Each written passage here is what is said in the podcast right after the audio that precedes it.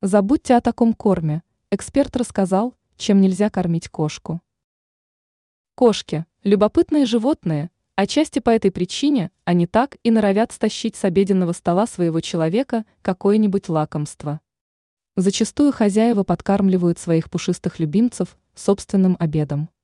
Однако существует перечень продуктов, которые ни в коем случае нельзя давать кошке, о чем рассказывает информационный портал nten.info.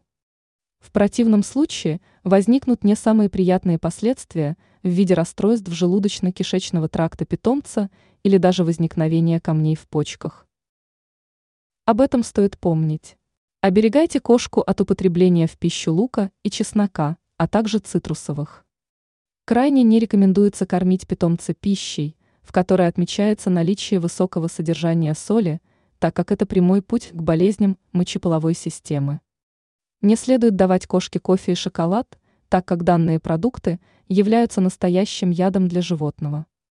Виноград, изюм, орехи, дрожжевое тесто, сырая курица и яйца также крайне токсичны для кошек.